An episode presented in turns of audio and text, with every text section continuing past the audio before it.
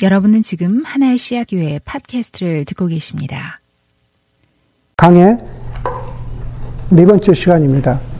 어, 여러분들은 그 여러분들의 부모님으로부터 여러분들이 돌잔치 때 얘기를 들으신 적이 있는지 모르겠습니다. 여러분들의 돌잔치.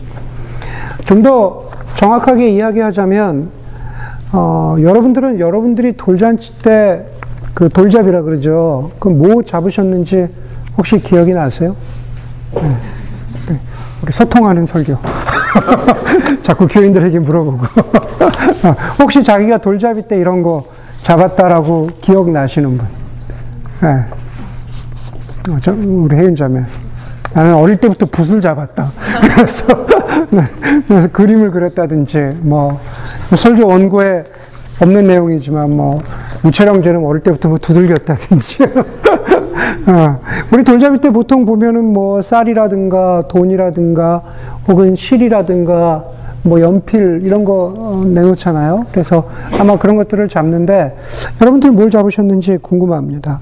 뭐 우스갯소리로 뭐 정말 미술하는 분은 붓을 잡았는지 또 뭐 음악 하시는 분은 다 팽개치고 피아노로 뛰어가셨는지 그러면 모르겠지만 아마 요즘에 설교를 준비하면서 찾아보니까 요즘엔 그 세태를 반영해서 돌잡이 때 뭐 키보드를 갖다 놓기도 하고 어, 마우스를 갖다 놓기도 하고 실제로 그렇다는 거 제가 신문 기사에서 본 적이 있습니다.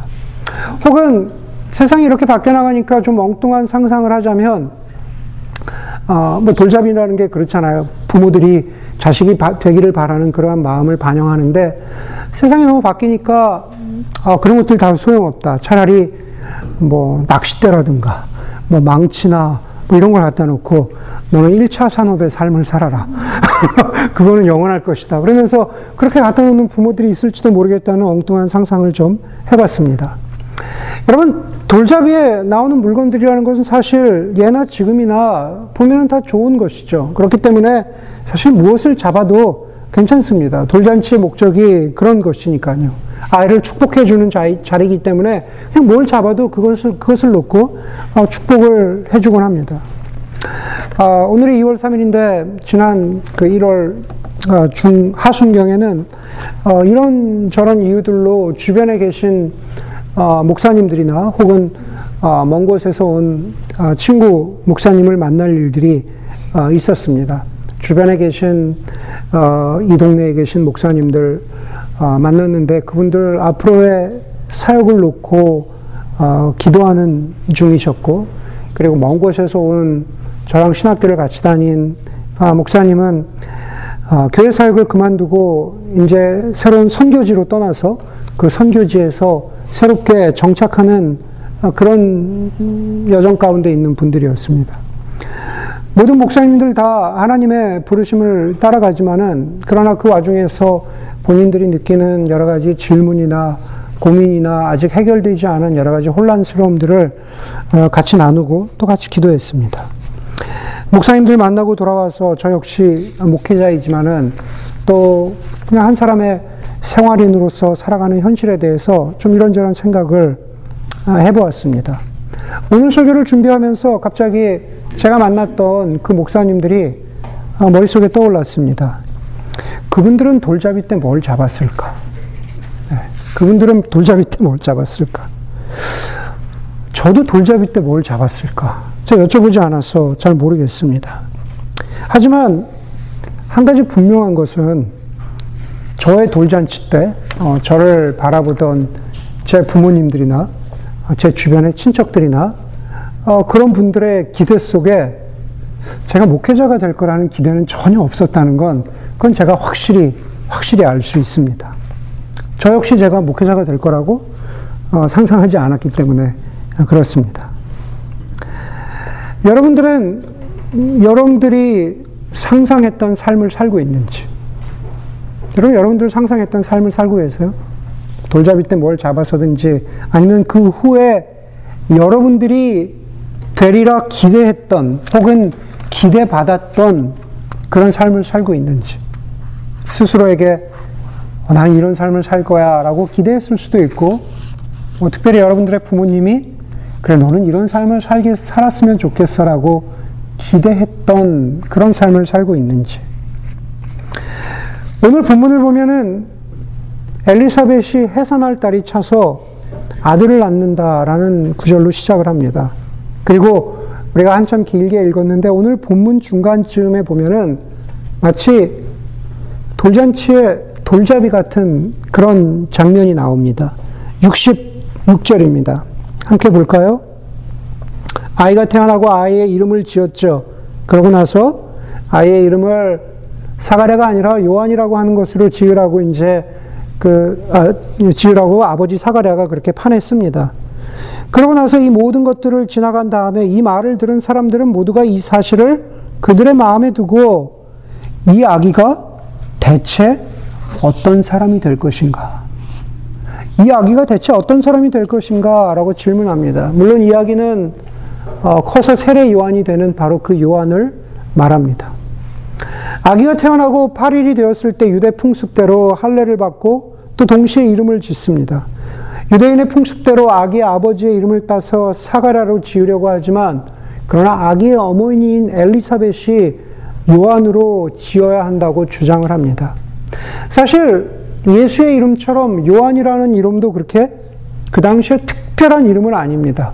굉장히 특별했기 때문에 지은 이름은 아니라는 뜻입니다. 다시 말해서 당시에 흔한 이름이었습니다. 요한이라는 이름의 뜻은 하나님은 은혜로우시다라는 그러한 뜻을 가지고 있습니다. 다만 친척들과 주변의 사람들이 이상히 여겼던 것은 그 집안에 요한이라는 이름을 가지고 있는 사람이 없었던 것이죠. 뭐 사가랴 주니어 그렇죠? 사가랴 2세 아버지 이름 따서 사가랴라고 했어야 맞는 이름입니다. 그런데 62절에 보니까는 사람들은 어 엘리사벳 아기 어머니 엘리사벳이 좀 풍습에서 어긋나는 주장을 하니까 아버지에게 물어봅니다. 아버지는 그때까지 말을 못하고 있었죠. 그 아버지에게 아기의 이름을 무엇이라고 하려는지 손짓으로 물어봤다, 물어봤다 그랬죠. 손짓으로 물어봤다는 건 뭡니까? 사가랴가 말을 못할 뿐만 아니라 듣지도 못했다는 거죠. 수화로, 손짓으로 물어봤다는 뜻이죠. 사가랴는 서판을 달라고 해서, 판을 달라고 해서 거기에 아기의 이름을 씁니다. 요한이라고 씁니다. 사가랴가 서판에 요한이라는 이름을 쓰고 나니까 그의 입이 열리고 혀가 풀려서 말을 하게 되고 하나님을 찬양했다고 64절은 기록하고 있습니다. 오늘 본문을 조금만 관심 있게 읽어보면은 오늘 본문이 약간 이상한 구조를 가지고 있는데 뭐냐면 이야기의 시제가 약간 뒤얽혀 있습니다. 64절에서는 사가랴가 하나님을 찬양했다고 합니다. 이미 보았던 지난주에 우리 그 마리아의 노래 매그니피켓 보았는데 마리아의 노래처럼 어, 여기에도 사가라의 노래, 사가라의 어, 송영, 사가라의 찬양이 나옵니다. 사가라의 노래라고 이름 붙이는데 사가라의 노래의 내용이 67절부터 79절까지입니다. 사가랴가 노래하는 찬양하는 내용이에요. 그렇게 사가랴가 노래한 다음에 그 다음에 66절로 다시 돌아와서 이 말을 들은 사람들이 이 찬양을 들은 사람들이 어, 그들의 마음에 혹은 그들의 입으로 스스로 질문하는 겁니다. 이 아기가 대체 어떤 사람이 될 것인가? 이 아기는 대체 어떤 사람이 될 것인가? 사가라의 노래를 듣지 않았다면 사람들은 이 아기의 미래에 대해서 그렇게 궁금해하지 않았을 겁니다. 그냥 그냥 이름을 좀 희한하게 지었구나. 풍습대로 짓지 않았구나. 그냥 그렇게 넘어갔을 텐데 아기의 아버지 사가라의 노래를 듣고 나서 사람들이 질문합니다. 이 아기는 대체 커서 어떤 아기가 될까? 제가 지난주에 책 소개에서 소개해드린 스탠리 하우어스의 덕과 성품에 보면은 이런 구절이 있습니다. 그리스도인들은 하나님이 예수 그리스도의 생애와 죽음과 부활을 통해서 함께 하시지 않았다면 이해할 수 없는 삶을 살아가는 사람들입니다. 그렇게, 그렇게 쓰고 있는 구절이 있습니다. 거꾸로 이야기하면은 그리스도의 생애와 죽음, 죽음과 부활이 우리의 삶에 있기 때문에 그렇기 때문에 우리는 아, 그것을 이해하지 못하는 사람들이 보기엔 좀 이상한, 이상하게 보일 수도 있는 그러한 삶을 살아간다라는 뜻입니다. 다른 말로 하자면 그리스도의 삶이라는 것은 길에서 벗어나서 예외의 삶을 살아간다라고 말씀드릴 수가 있겠죠. 세례 요한의 아버지 사가랴는 자신의 아들 요한이 걸어갈 인생을 노래했고, 그리고 그 노래의 참뜻이 무엇인지 제대로 몰랐던 사람들은 과연 이 아기가 대체 어떤 사람이 될까라고 궁금해 했지만, 그러나 한 가지 분명한 것은 그것은 하나님의 보살피는 손길이 그 아기와 함께 하시다는 것만큼은 분명하다는 것이었습니다. 여러분들의 기억을 조금만 더듬어 보시면 아이가 태어날 수 없는 상황 가운데 아이가 태어났잖아요. 엄마 아버지가 나이가 많이 먹었는데 임신해서 임신 때부터 그랬잖아요. 다시 말해서 아기의 세례 요한이라고 하는 아기의 출생 때부터 임신 때부터 지금 여기 출생에 이르기까지 이 사가라의 노래가 불려 지기까지 그 순간까지 하나님이 이 아기 요한과 함께 하셨다는 사실만큼은 분명하다라는 겁니다. 아버지 사가라의 노래, 아버지 사가라의 예언은 무엇이었을까? 그것은 크게 두 부분입니다. 처음, 처음 67절부터 75절까지는 당신의 백성을 향한 하나님의 자비와 돌보심에 대한 기억을 말하고 있습니다. 내가 내 백성을 돌보고 구원하고 또 그들과 했던 언약을 지킬 것이다. 말의 노래에 나오는 내용과 비슷합니다. 그리고 76절부터 마지막까지는 그 하나님의 구원 사역 가운데 자기의 아들인 요한이 어떤 역할을 하게 될 것인가에 대해서 말하고 있습니다. 가장 중심이 되는 구절이 바로 76절과 77절입니다. 아가야, 너는 더없이 높으신 분의 예언자라고 불릴 것이니 주님보다 앞서가서 그의 길을 예비하고 죄사함을 받아서 구원을 얻는 지식을 그의 백성들에게 가르쳐 줄 것이다. 그렇죠? 이것은 누가복음뿐만 아니라 마태복음에도 나오고 세례 요한에 대해서 예언하고 있는 장면입니다. 세례 요한이 요단강에서 어, 세례를 베풀 그런 것에 대한 예언인 것이죠. 여러분 오늘 본문을 포함해서 성경은 늘 예수님에 대해서 주목하고 있지만 그러나 또 성경은 예수님 주변에 있는 사람들의 삶을 무시하거나 소홀히 여기지 않습니다.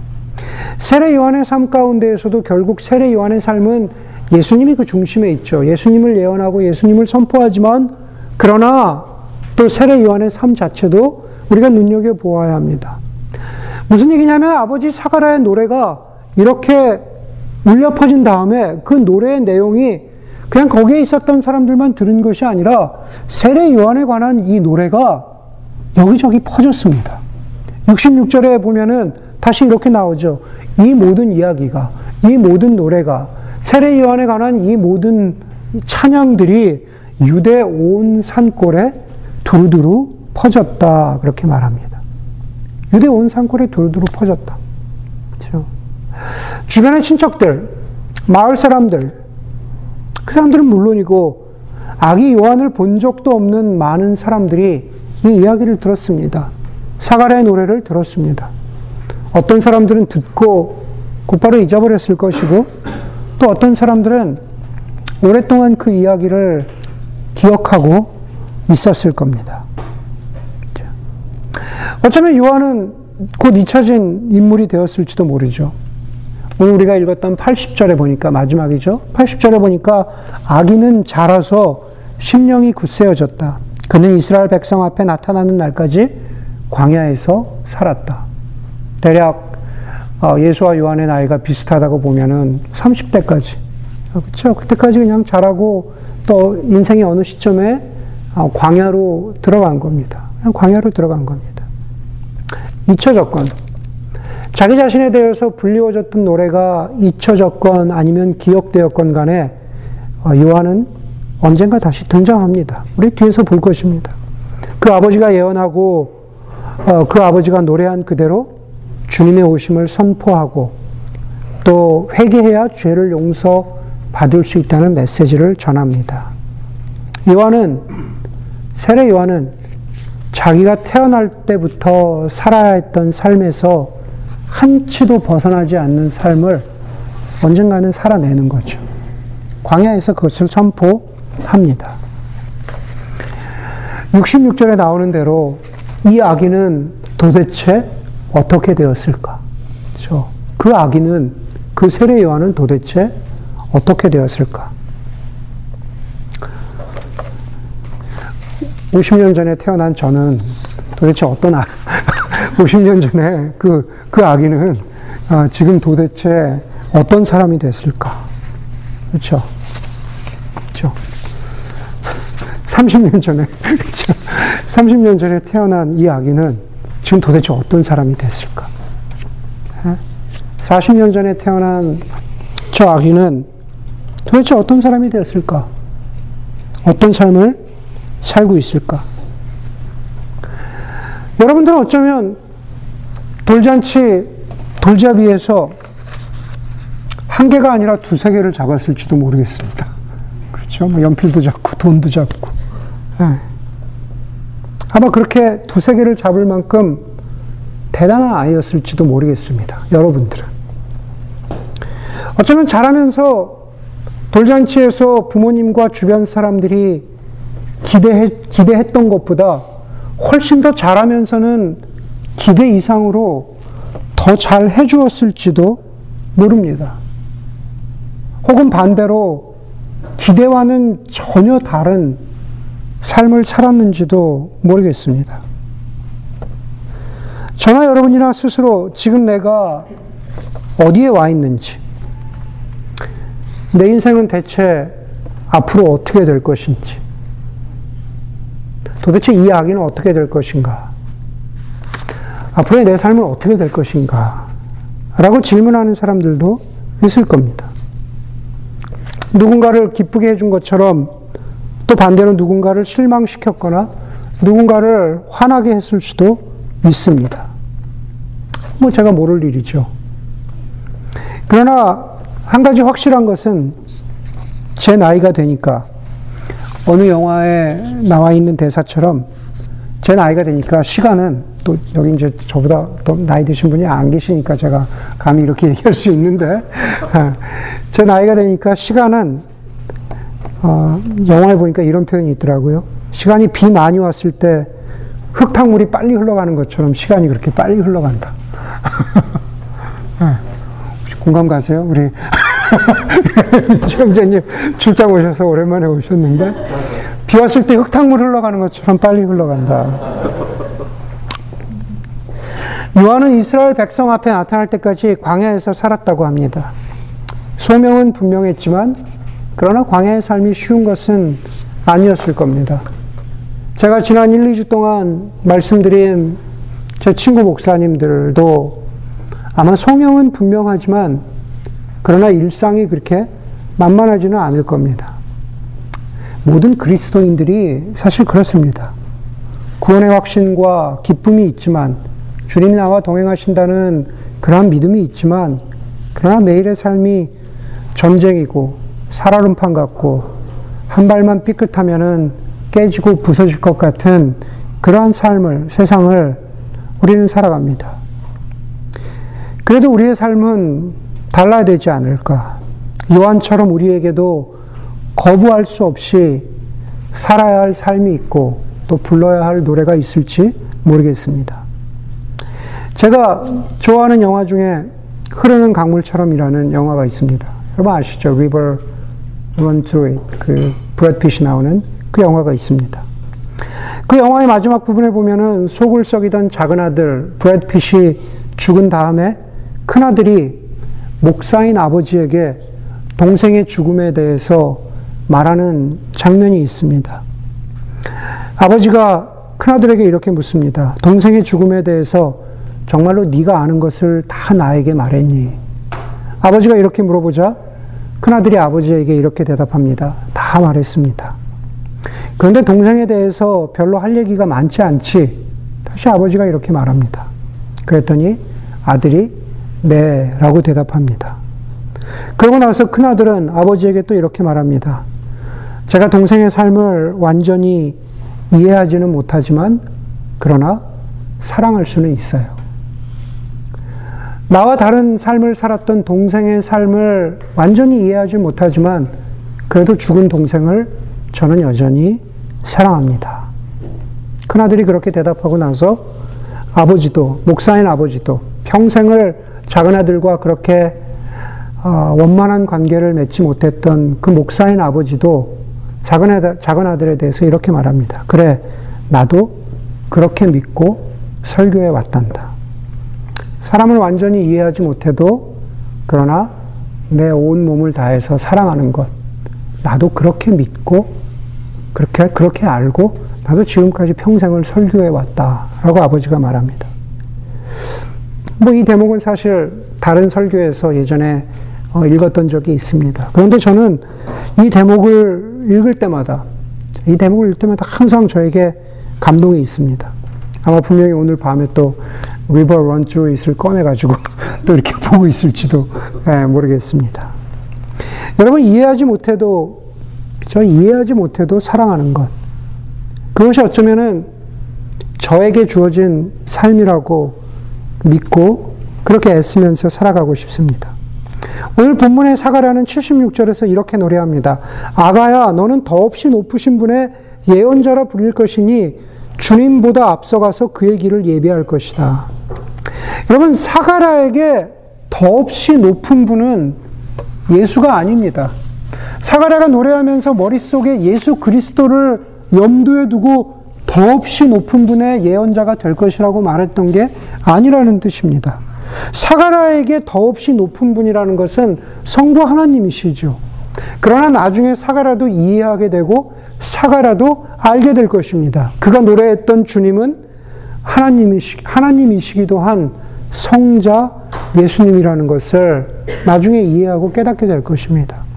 그러나 사가라도 지금 그냥 괜찮습니다. 완전히 이해하지 못해도 사가라는 완전히 이해하지 못해도 하나님의 신실하심과 하나님의 사랑과 하나님의 백성을 향한 예수 그리스도의 오심과 또 자기 아들의 인생에 대해서 그렇게 찬양하고 노래할 수 있습니다. 여러분, 주님의 사랑은 오늘 말씀 가운데 보니까 주님의 사랑은 어두운 우리의 삶 가운데 빛을 비추셨다고 합니다. 사가랴가 자신의 아들에 대해서 예언하면서 78, 78절에 어둠 속과 죽음의 그늘 아래 앉아 있는 사람들에게 빛을 비추게 하시고 길게 표현되어 있지만 헬라어로 보면은 아나톨레라고 합니다. 여러분 빛이란 것은 저 빛이란 것은 갈라진 틈 사이로 들어오죠. 그것을 두고 어떤 어떤 책에 보니까 마치 빛처럼 은혜도 갈라진 틈으로 들어온다고 했습니다. 우리의 삶 가운데, 아니, 우리뿐만 아니라 모든 인류의, 모든 존재, 모든 인간의 존재 가운데 바로 그 갈라지고 깨진 틈 사이로 빛이 들어온다. 우리 존재의 모든 갈라지고 깨진 틈 사이로 은혜가 들어온다라는 그러한 말입니다. 사람들의 상실과 좌절과 슬픔과 질문과 답답함, 바로 그 틈, 틈 사이로 빛이 들어와 우리에게 빛을 비춥니다. 그리고 그것을 받아들이는 모든 사람에게 평화의 길을 걷게 합니다. 그게 그리스도인의 삶입니다.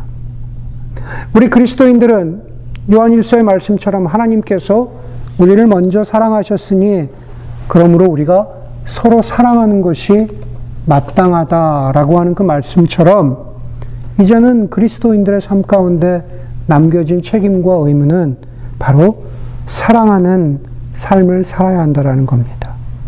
그것이 그, 그 컨텍스트가 그 상황이 어떤 상황이건 그리고 사랑한다라는 것이 어떤 식으로 적용될지는 그 구체적인 것은 제가 잘 모르겠지만 그러나 우리는 사랑하는 삶을 살아야 한다라는 겁니다. 그것이 제가 오늘 설교를 통해서 대체 이 아기는 어떤 사람이 될 것인가? 대체 여러분이라고 하는 어렸을 때 여러분들, 이 아기는, 그렇죠? 여기 있는 한 사람 한 사람, 이 아기는 어떤 사람이 될 것인가? 라고 하는 것에 대한 대답입니다. 우리는 기대했던 대로 일반적인 의미에서 기대했던 대로의 삶을 살고 못 살고 있을지 모르겠지만, 그러나 그런 것과 상관없이 우리 모두는 사랑하는 사람으로? 사랑하는 인생으로 부르심을 받았습니다. 어떤 경우에 완전히 이해하지 못해도 그러나 우리는 사랑할 수 있습니다. 가족과 친구와 또 그 외 여러 주변에 있는 사람들과 이런 조양, 이런저런 모양으로 만나고 헤어지는 인생 속에서 충분히 이해하지 못해도 받아들이지 못해도 사랑할 수 있기를 바랍니다. 우리 모두가 예외 없이 부르심을 받은 인생이 있다면 그것은 바로 사랑하는 인생입니다. 이렇게 기도하도록 하겠습니다.